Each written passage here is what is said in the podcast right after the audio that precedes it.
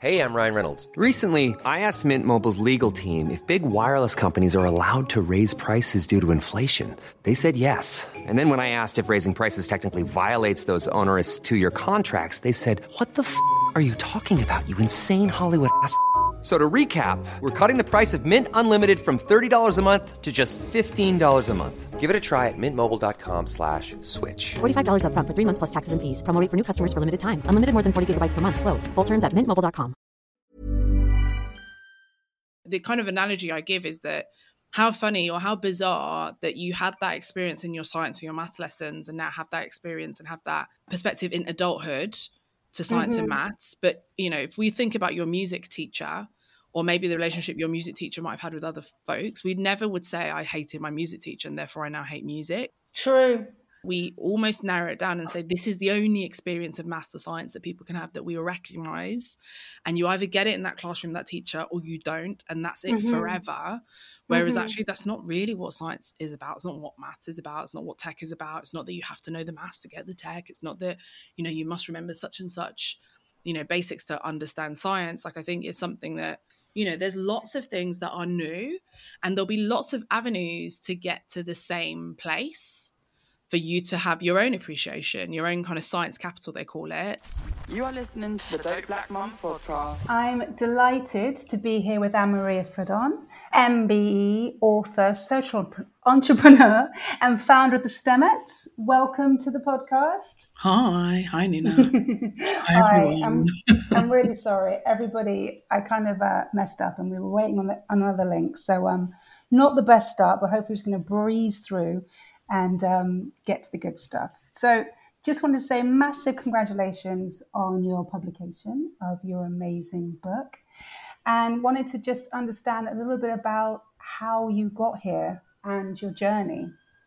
So, if okay, could you just tell us a little about your childhood? Uh, yeah, I mean, I, I had the same length childhood as most other folks. Good to Uh, know. I- good to know. I just, I got, I got a lot done in it. I'm, I grew up in East London.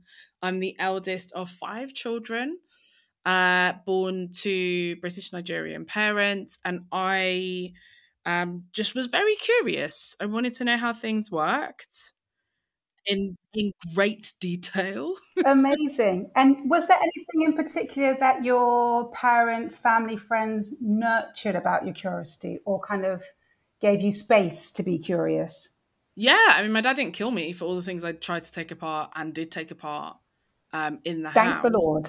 Nice. Yeah, I mean, really thankful for that. I mean, I I was obsessed at one point with the VCR player and really wanted to know where Timon and Pumbaa were coming from between Right. the cassette tape, the VCR player, and the TV that they ended up, you know, appearing on. So I remember trying to take that apart. I mean, even the washing machine, you know, Really? How old were you? anywhere between four and nine. Okay. That is amazing because I have a four and a six year old. So your parents just let you get on with it then? Apparently so. I lived to tell the tale. well, power to them. You know, that's the that's the first step. Having a space where you're not, um, I don't know, penalised. You're just given space just to just to explore because that could scare a few people. Definitely. And I think of that now of my devices. If anybody, I mean, I don't have children, but if anyone ever was going to Mess up your jeopardize them, settings. I would. Yeah, Yeah. I would kill them. So I think, um, yeah, really, really fortunate to have parents who just let us, you know, bounce off the walls, try what we wanted to try, as long as we weren't harming ourselves in a very serious way or being overtly destructive. Yeah, they were super, super, super supportive. Amazing. Um, so looking looking back at that curiosity and it being so young, do you feel STEM was always in your future? Yes, but without knowing it. And I think Okay. even until I started STEMettes, I didn't realize STEM was a thing. So I, Mm. you know, this curiosity for things led to me having this um, accelerated learning journey where I did GCSEs at 10, A levels at 11, went up to Oxford and did my master's and was done by 20.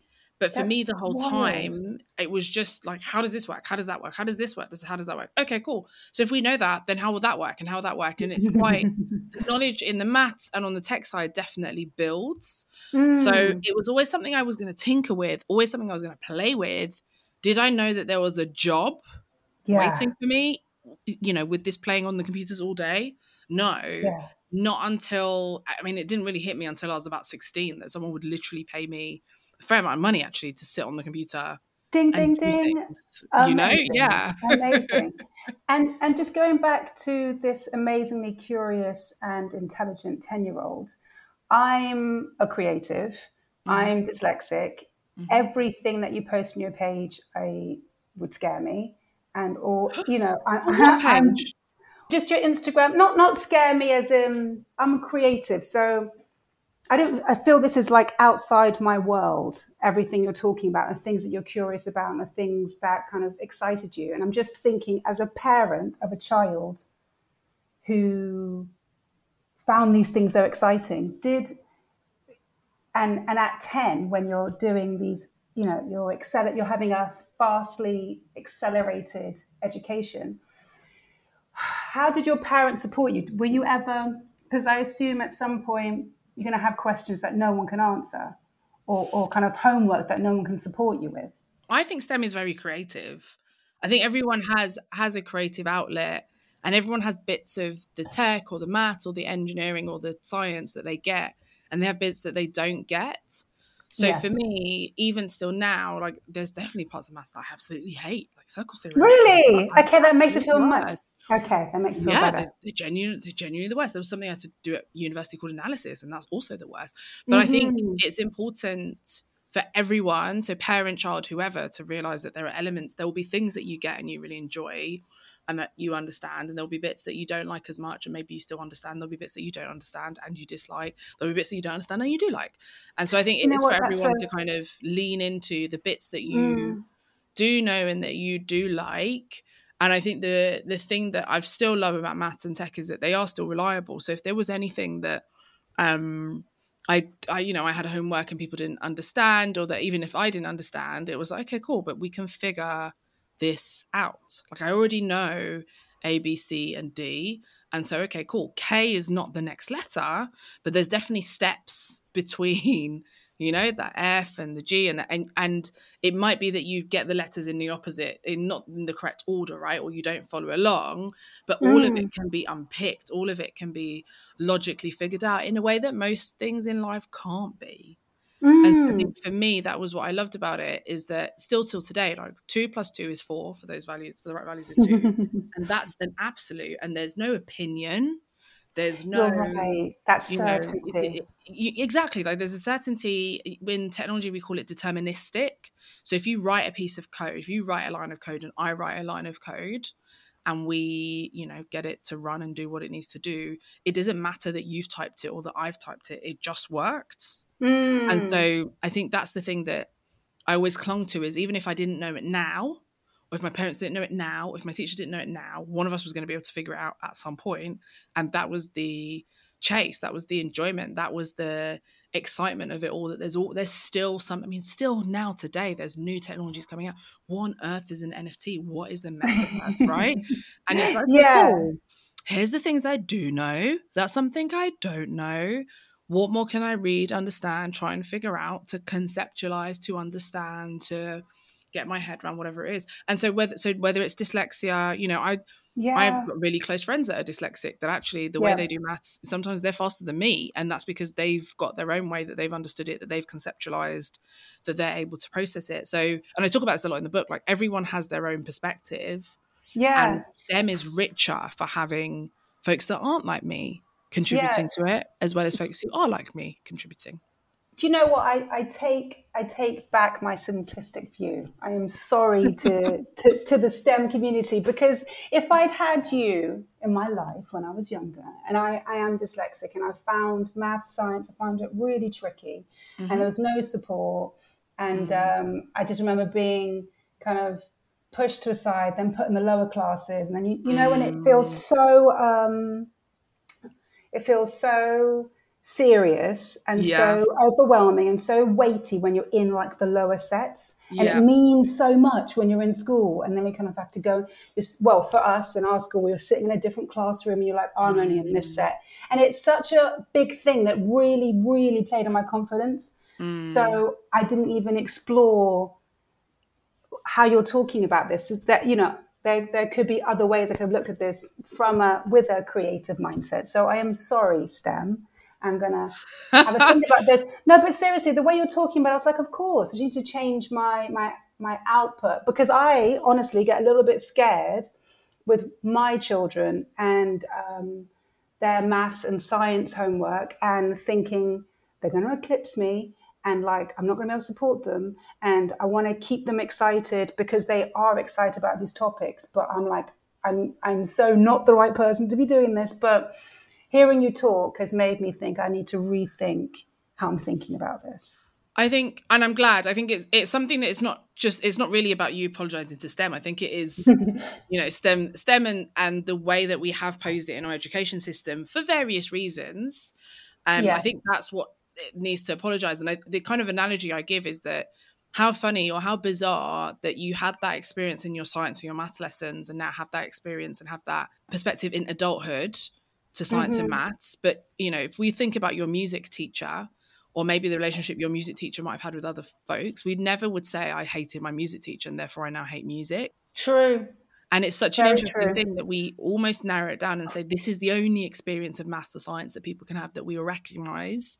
And you either get it in that classroom, that teacher, or you don't, and that's it mm-hmm. forever.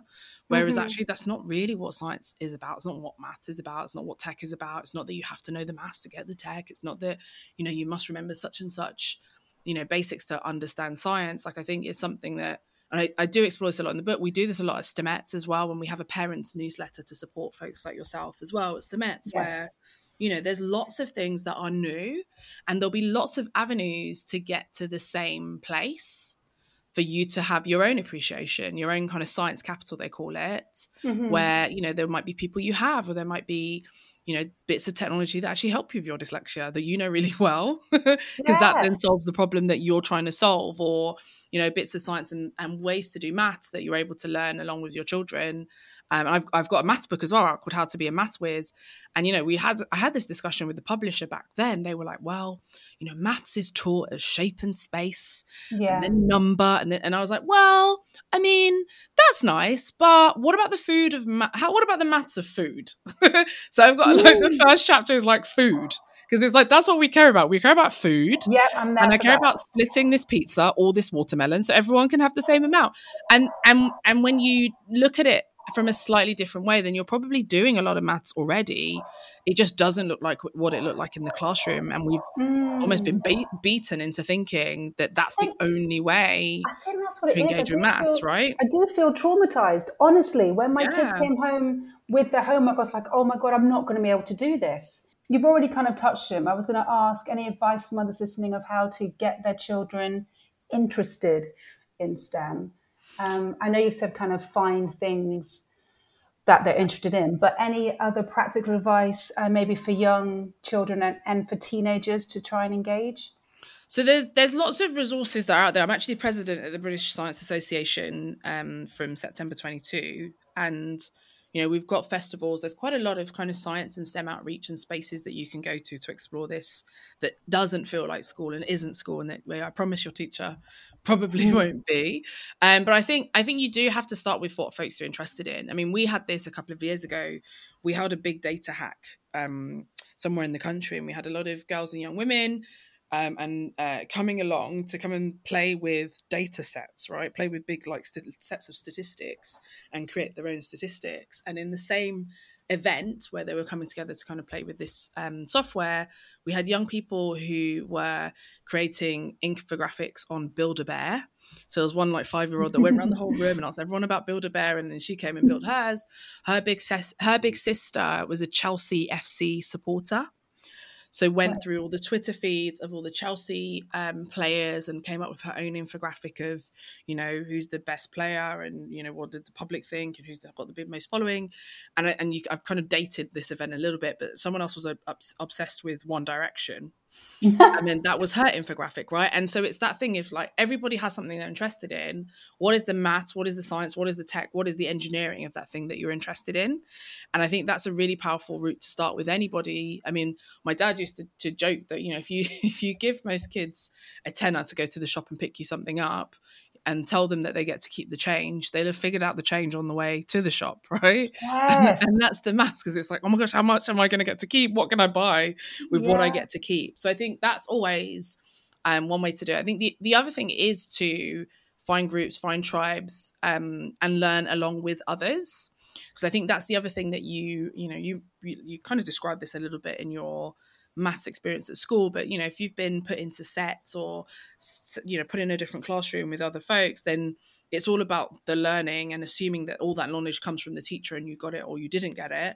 Whereas actually finding tribes finding local support groups where you can learn with others in a more relaxed environment often works for folks to kind of break down some of those barriers and for you know you to also learn that yeah i mean if you were learning along with me you'd know that i hate circle theorems and that could be something Yeah. actually is probably your thing that you get with your dyslexia. It's probably something you can conceptualize much better than i can. And so things like that help to positively reinforce um where you may have had negative reinforcement yeah Yeah, yeah, totally. That that all sounds so much more accessible than my childhood. So it's really exciting to hear that these things are accessible for generations, you know, coming forward.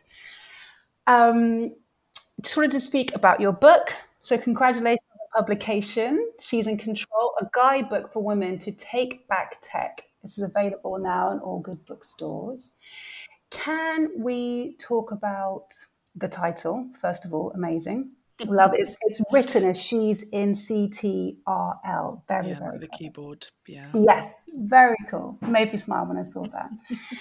um, so the big question: Why are women underrepresented in tech? It's a really big question. I mean, I wrote, wrote the whole- wrote the whole book. I wrote the whole book about it, and could definitely have written even more, and probably will write even more about it in the second book. I think it's a culmination of factors. I think it's been a very intentional um, exclusion of women and pushing out of women from the space and erasure of the history that we have Oof. in tech. Yeah, big, big, big Mhm. words there. But I think it's something that, you know, because there's a lot of power that comes from technological skills, prowess, and access. I think that's definitely been, you know, one of the biggest factors for folks, you know, deciding and, and excluding and erasing and pushing women out of this space. And that's why the subtitle is How Women Can Take Back Tech. I mean, if you go back far enough, folks will have watched, you know, things like Marvelous Mrs. Maisel, um, or any of those kind of shows where you see kind of women used to do the telephone exchanges, right? Women used to do lots of women used to do punch cards. If you've seen Hidden Figures, you've seen women that were literally computers that were calculating, you know, doing the mathematical calculations for space, um, space, the space race and space flight. And so this is something that we've been doing for ages. We've been doing it for a very long time. If we go back far enough, it was seen as clerical. Which is, you know, when we think of women doing secretarial work and, and clerical work, that's something that's very normal still now, right? But when it became technological, it became about power, it became about, about post war efforts, it became about, you know, control and restriction and recommendations, then it's something that, you know, women were actively forced out of, women were, you know, post war whilst to train up uh, men who were coming back from war who ended up, you know, being managers of those of so said women as part of a kind of our, our effort rebuilding after the war. So there's lots that's gone on where now you can be a woman and, think that this isn't something for you. It's not your space and it's not your place. Whereas actually that's the complete opposite, right? Technology is touching so much now, so much more than it was back when, you know, it was seen as so clerical that actually it's too important to leave to the men to mm-hmm. create, right? And to do in isolation. And it's harming us and it's getting in the way of us being able to thrive by us not being part of those decisions as they're being made, not part of those teams who are making those decisions, and just not part of the thought process with a lot of technology that's created these days. So that that's why we're not there. It's not part of it's not ended up being part of our social norm. And so you end up feeling like you're pushing against the norm and pushing against the grain and pushing against sometimes society by being a woman that takes up that technical space or has any technical prowess. Yeah, and I, I know you cover a lot of this in the book, but what can we do right now to change this? Any small changes that we can make today? And what would you like to see change for the bigger picture? So off the top of my head, it almost you kind of need the context of you know, being curious, right? And exploring all the settings in your phone or taking on something like a password manager or using a different Google, uh, using a different search engine, sorry, from Google, you know, in your day to day life to see something slightly different and be exposed to to differences of opinion and differences of results and you know different part of the internet and so there's actually quite a lot of things for folks to do but all of it boils down to get going and don't yeah. feel like you have to know all of it in day one or that you have to get all of it right or correct in day one so every getting started section is just a series of experiments. Like the idea isn't that you'll know all of it. it doesn't doesn't mean that you'll get it right the first time. Just give it a go. You know, take your phone. Next time you're underground or next time, you know, not that we have all the spare time in the world, but you know, set aside 10 minutes and just say, okay, cool. In this 10 minutes, I'm gonna look at the settings on my TV. I'm gonna look at yes. the settings on my phone. Yeah. I'm going to look at the settings on my microwave. I'm going to look at the settings on and go through everything. Uh, what are the settings on the various devices that you have in your house around you and access to just have a look like what what are the things that you could possibly change about them and what happens when you try to change those things and i think it's just that like delving your head looking a little bit behind the curtain nice. and you know peacefully taking the time to do that and yeah. you'll you'll learn things as you go as you explore and as you look that end up being useful in the workplace end up being useful to play right that's it and it will feel familiar so that when it does come along in normal life it won't feel scary like me you won't put it off mm. and then it becomes a big thing in a mountain you're kind of in a corner crying thinking i can't do this you know you need help when really obviously if you're familiar and just get curious about it all of these things, you'll start to see the same patterns and everything will start to feel a little bit more familiar and a little bit less foggy. Exactly. And I suppose easier to contemplate. Mm. That's really, really good advice. Really good advice. Um, so that's great for what we can do to um, get involved, what we can do to make ourselves feel more, I suppose, secure. Is there anything that we can do to keep the pressure on for long term changes? the biggest things we can do is ask questions and almost use that idea of you not understanding the technology to, to stand on and be like, I'm going to ask really basic questions, you know, that, that might uh, seem really silly, but are actually really tough because if you can't explain something, then what are you hiding? Or if you can't explain something, then why can't you explain it? Um, and, you know, let's go through it step by step you know these are algorithms these things are incredibly logical logical so tell me logically why we are using an algorithm that is based on who sat whoever sat in the seat of this child last year and we're using that to make decisions on what's happening with their grades this year right mm. or tell me let's just explain to me you know, if we're going to use this algorithm to help us make hiring decisions based on people who have already been successful in this company and success looks pretty much the same in this company. How are we going to make sure that we're you know allowing different types of folks to thrive and come in and be successful in this organization without just rehiring everyone that we already have right and their carbon copies right? So i think it's about asking questions asking what seems like really basic questions to folks to say okay cool. Why why is this something? Why do you know why do we need this? Uh, why are we using this to decide folks pay? Like what are the assumptions that are going into this computer says no algorithm that is deciding people's pay? You know what what is it trying to adjust for? Is it trying to pay people as little, little as possible so they stay at the company? And, mm. and why is that something we've got? Why is that something we're bringing in? And how does that you know line up with what we're doing on gender pay gap and ethnicity pay gap? So i think it's you've got to ask questions and get used to asking tough questions and calling things out when you see them and again it's one of those things that kind of practice makes progress so the more that you can call things out and say, you know, why is it that you know anyone who's got the title doctor at this gym can't get into their locker in the women's in the women's locker room, right? And so you, I think it's just asking questions, getting inquisitive, and asking seemingly simple, but which are, actually can be quite tough questions of the folks in power and um, and folks trying to roll out technology around you that impacts you. That's really good advice. Really good advice. And I, and I love the idea of just asking questions. And this could be obviously in your personal life, at work, in your friendship groups. But what you're saying is just get on with it. Ask some questions, kind of try it out a bit, mm. make yourself feel comfortable so that you can ask the bigger questions. And hopefully, if we're all doing that, we can make a change. Exactly. Nice. Um, we touched on it earlier a little bit about the STEMette, but can you just tell us a bit about the project, um, the mission, what you're doing with the STEMettes, um, and how it all came about? Sure. So STEMettes is a nonprofit. We're actually 10 in 2023. Congratulations! So yeah, so the project has become a bit of a it's become a movement. I guess we could say 60,000 odd uh, ish, 60,000 ish uh, young people across the UK, Ireland, and beyond.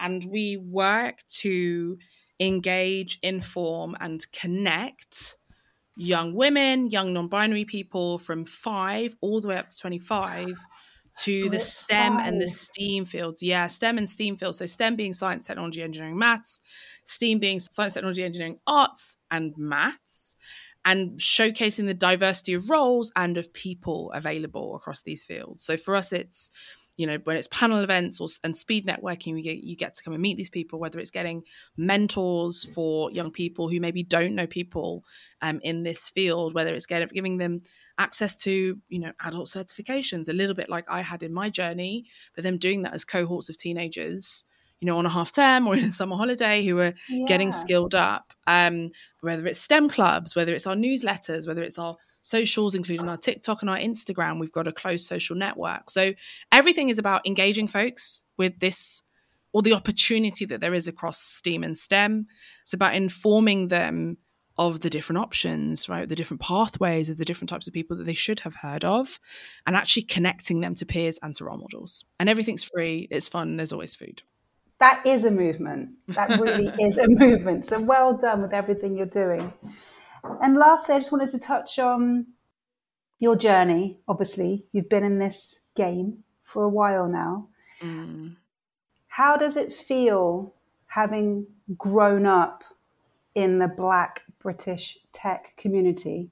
There's always work to do. And I think for me, it's still quite a small community and it's still quite early on in the community the, that kind of black british tech community mm-hmm. i think in mm-hmm. 10 years i've definitely seen folks being able to say the word black out loud in tech spaces because i think it definitely was something that you know if you go back 10 years it just wasn't it was almost like why is that something we're talking about or you know this is in america or whatever it would be and so i think you know the murder of george floyd definitely pushed this forward in leaps and bounds in a way that nothing else has, I could say, over the next over the last 10 years. Um, but I, I think it's one of it's one of excitement. I'm excited for what is going to come from the Black British tech community. I'm definitely excited. I think it's one that's still in its early stages of com- coming together in a community building. So I think we've definitely got still some, a couple of bits, you know, to figure out. You know, there's there's only just having you know folks looking at the vc and the venture capitalist and like the funding side of things versus a lot of folks running incubator spaces that are helping people with ideas get them off the ground you know there are other people that are then skilling things uh, skilling people up like Coding Black Females so i think it's definitely you know we've start we've got going but you know mm-hmm. i think mm-hmm. there's so much more to come and i'm excited actually at the possibilities of you know the black british community coming together and taking up space in tech. I'm really, really excited That's actually powerful. at what could yeah. happen and what will happen. Yeah. That's really powerful. And for you, what's next? What can we look out for? Oh, for me, what's next? I mean, with all your hats that you hold. I mean, this is it. I've got a couple more episodes of Countdown that I filmed. I am the president, as like I said, as of September 2022 of the British Science Association. There is apparently another book on the way. I mean, we're, still, we just about got this Yay. one out uh, first, so folks should definitely read, have a look, have a buy. You know, come along to one of my uh, book events. I'm sure that are being scheduled um, throughout the year. Um, so I think, yeah, a lot of books, still a lot of speaking, and definitely a whole load of STEMettes. Like I said, we're 10 in 2023. So it's a full year of celebrations, um, of reflection, but also of looking forward. And again, you know, to your question earlier about what needs to change at the top level, trying to get a lot of changes to happen based on 10 years of hard work. Mm. Mm, that is brilliant. Brilliant. I was like nodding along listening to that. Just fantastic. Thank you so much for everything you're doing. You've really honestly changed my viewpoint, and I realized it. I need to make more effort to push kind of through that fear, which is clearly um, clearly still there, that trauma. Um, so thank you for that. And just for everything you're doing. It's great. You're really making it accessible and um, so much easier, especially as a, as a parent to try and embrace and have these conversations and talk about just with everything you're doing, the events, all it makes it easier to kind of to to open it up and have a conversation, which is where you know it all starts. So thank you and all the hats you hold and everything you're doing. Thanks for having me. Dope Black Mums. If you'd like to join the Dope Black Mums private Facebook group, please search Dope Black Mums on Facebook. Don't forget to rate, review, and subscribe. Please follow on all socials at Dope Black Mums. Thanks so much for listening. Even when we're on a budget, we still deserve nice things. Quince is a place to scoop up stunning high end goods for 50 to 80% less than similar brands.